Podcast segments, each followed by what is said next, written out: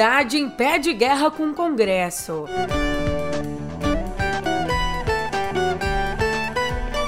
Coisa boa começar a semana assim, mais cinco golpistas são condenados pelo 8 de janeiro.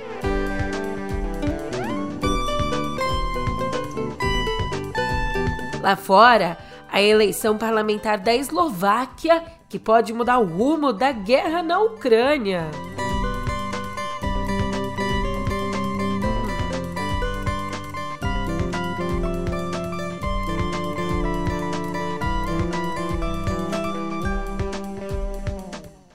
Ótimo dia, uma ótima tarde, uma ótima noite para você. Eu sou a Julia Keck e vem cá, como é que você tá, hein?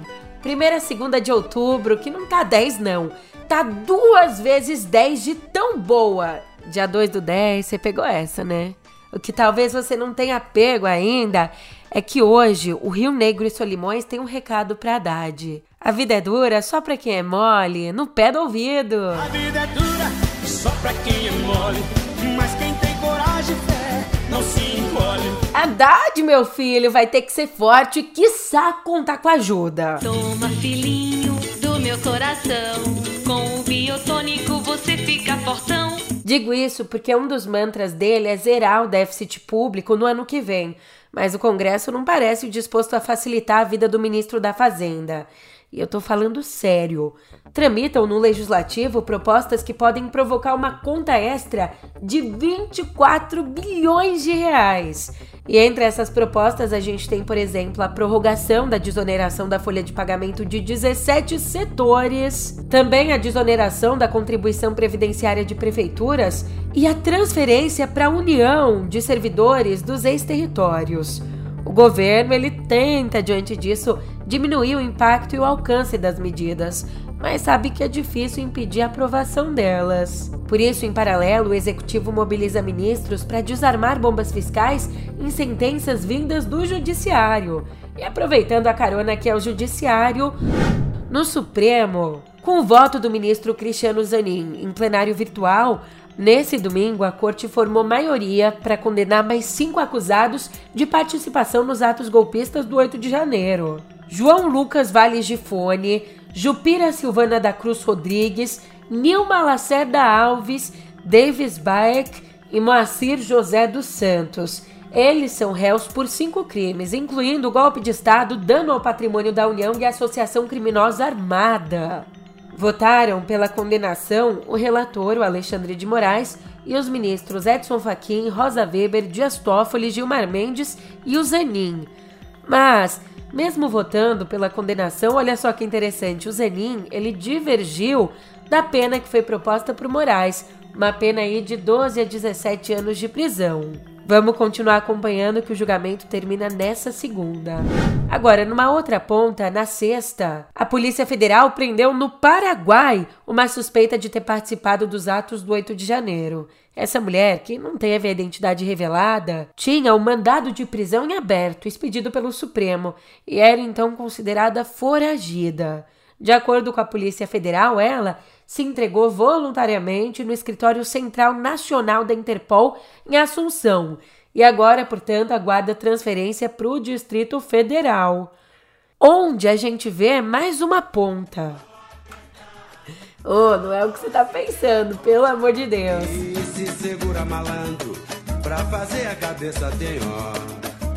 Se segura malandro, pra fazer a cabeça tem hora.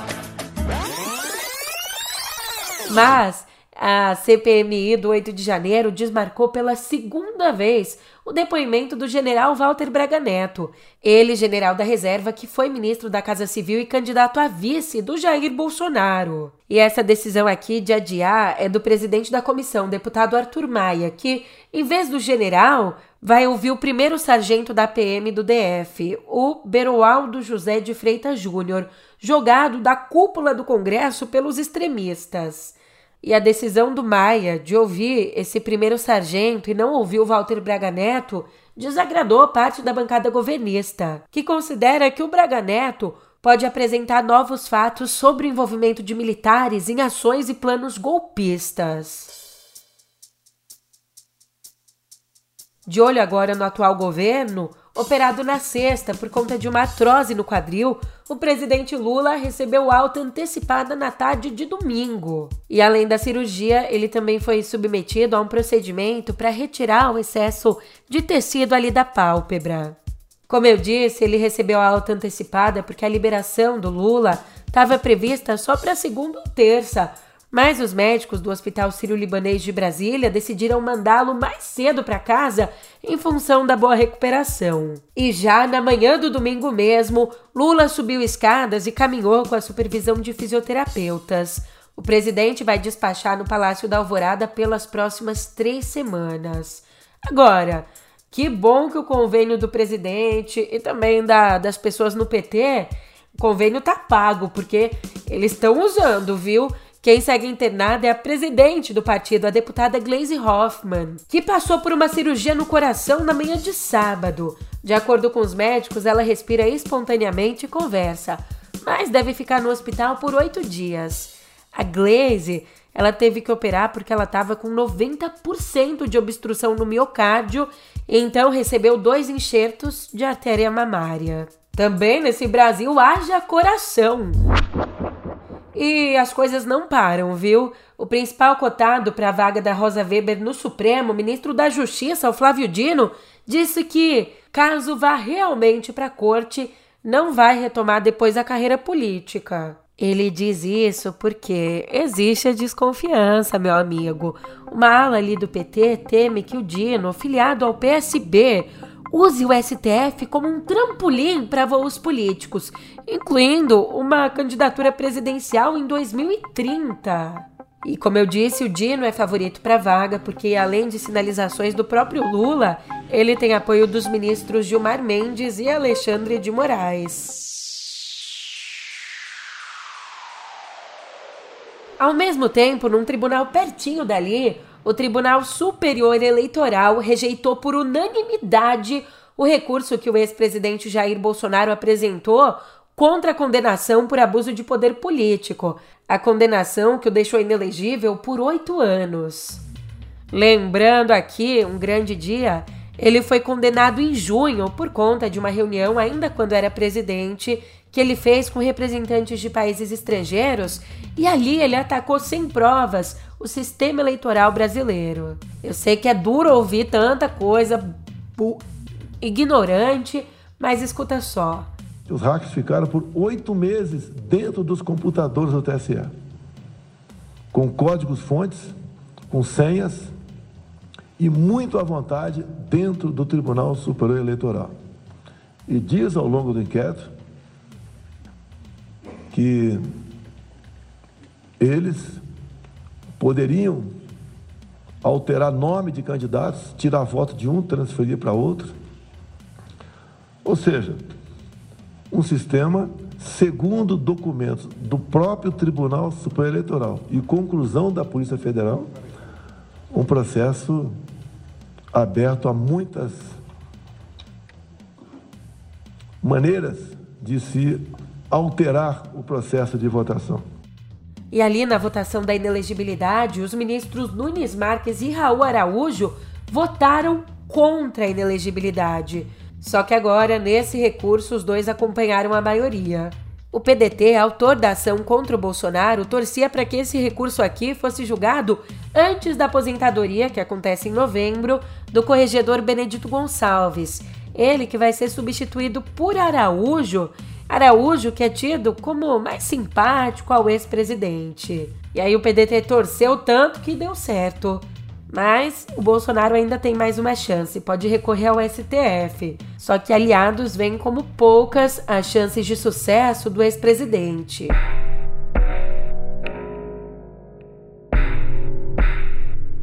Lá fora, olha só que doido, como eu adiantei nas manchetes, as eleições na Eslováquia podem alterar todo o rumo da guerra na Ucrânia.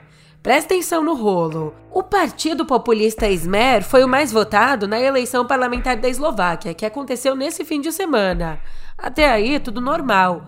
Só que a legenda é liderada pelo ex-primeiro-ministro Robert Fico, que tem fortes laços com Moscou e que prometeu, portanto, cortar toda a ajuda militar à Ucrânia assim que assumiu o poder. Pelo menos não vai ser tão fácil, porque o partido atingiu 24% dos votos, o que vai obrigar o primeiro-ministro a tentar uma coalizão. Depois, em segundo lugar, com 17% dos votos, veio o Partido Liberal Eslováquia Progressista, ele que liderava as pesquisas até a semana passada.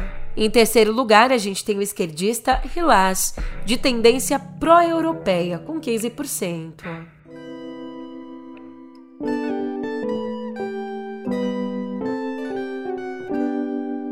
nosso papo aqui em Viver começa no Amazonas, porque, pasme você, setembro foi o pior mês do ano em termos de queimadas na região.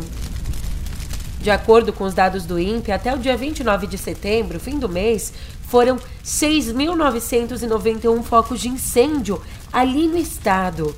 E além de ter sido o pior mês do ano no macro, foi o segundo pior setembro da série histórica, desde 98 perdendo só para 2022, que teve o pior setembro da história, disparado com 8.659 focos de incêndio. Extrapolando agora o estado do Amazonas e olhando para toda a região amazônica, região que você sabia, inclusive ela passa aí por nove países. Em toda essa região, o INPE registrou no mês 25.414 incêndios, e o pior é que essa situação tem sido agravada pela seca, que atinge a Amazônia e deixou em situação crítica os mais importantes rios da região. E segundo o CEMADEM, o Centro de Monitoramento e Alertas de Desastres Naturais, o órgão ele prevê que a estiagem vai ser recorde e que pode se estender até janeiro do ano que vem. Que está ruim pode piorar. Mudando agora de informação, o ministro dos Direitos Humanos, o Silvio Almeida, ele disse nesse domingo que o governo quer aprimorar a eleição unificada de conselhos tutelares para, entre outras coisas, mudar a forma de divulgar candidatos. E uma coisa interessante, né, no mínimo interessante, é que depois de votar ali na zona norte de São Paulo, o Almeida negou ter reservas a candidatos declaradamente conservadores. Isso porque, para ele, o que importa é que os candidatos mantenham um compromisso com a defesa dos direitos de crianças e adolescentes e sigam os princípios da lei. Ele disse bem assim, abre aspas, é parte da democracia ter candidaturas com perfil mais conservador, mais progressista, de pessoas que tenham uma religião ou que não tenham.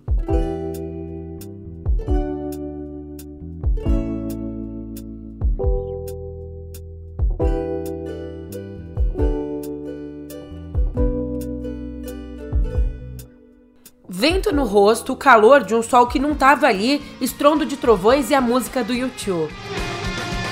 Essa foi a experiência de 18 mil espectadores que pagaram até 1.450 dólares ou 7.260 reais para ver a banda irlandesa na inauguração do Sphere, uma casa de shows em Las Vegas que só para ser construída foi aí um custo de 2 bilhões e 300 milhões de dólares, ou 11 bilhões e 600 milhões de reais.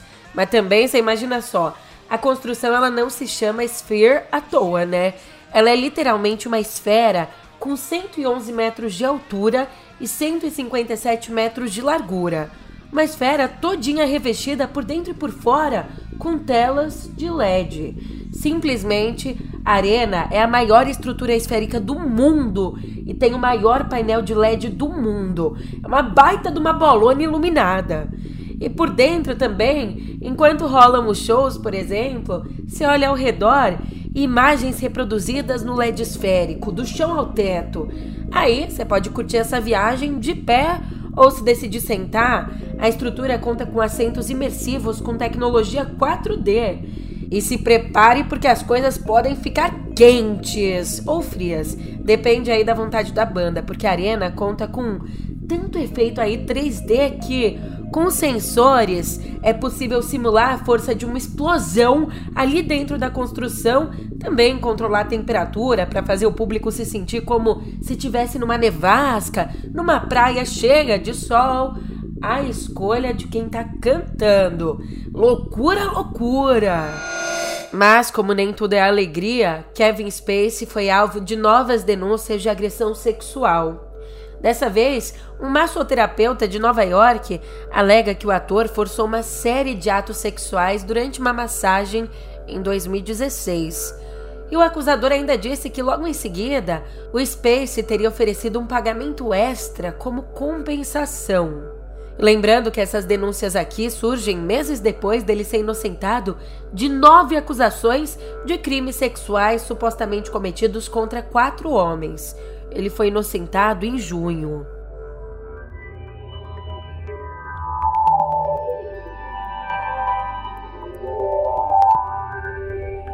Confusão, meu bem! Nesse sábado, a Apple respondeu às reclamações dos consumidores sobre o superaquecimento do recém-lançado iPhone 15 Pro.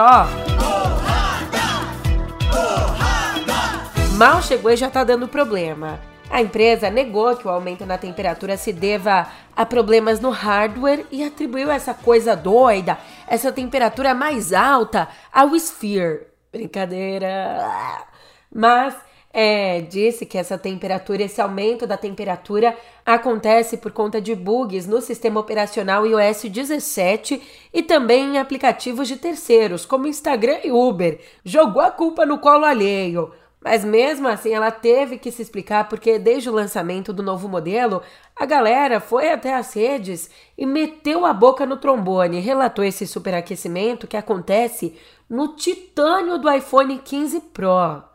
Então a Apple teve que vir a público esclarecer a situação e disse mais: disse que o novo material dissipa melhor o calor que o aço inoxidável dos modelos anteriores. Disse também que vai fazer uma atualização no, no iOS 17 para corrigir os bugs e disse que está em contato com fornecedores para que eles façam o mesmo nos aplicativos. É um caso sério? É, mas não é caso de justiça. E passando agora para um desses a Suprema Corte dos Estados Unidos vai julgar a constitucionalidade, a validade de leis do Texas e da Flórida que permitem aos dois estados controlar como redes sociais moderam seus conteúdos.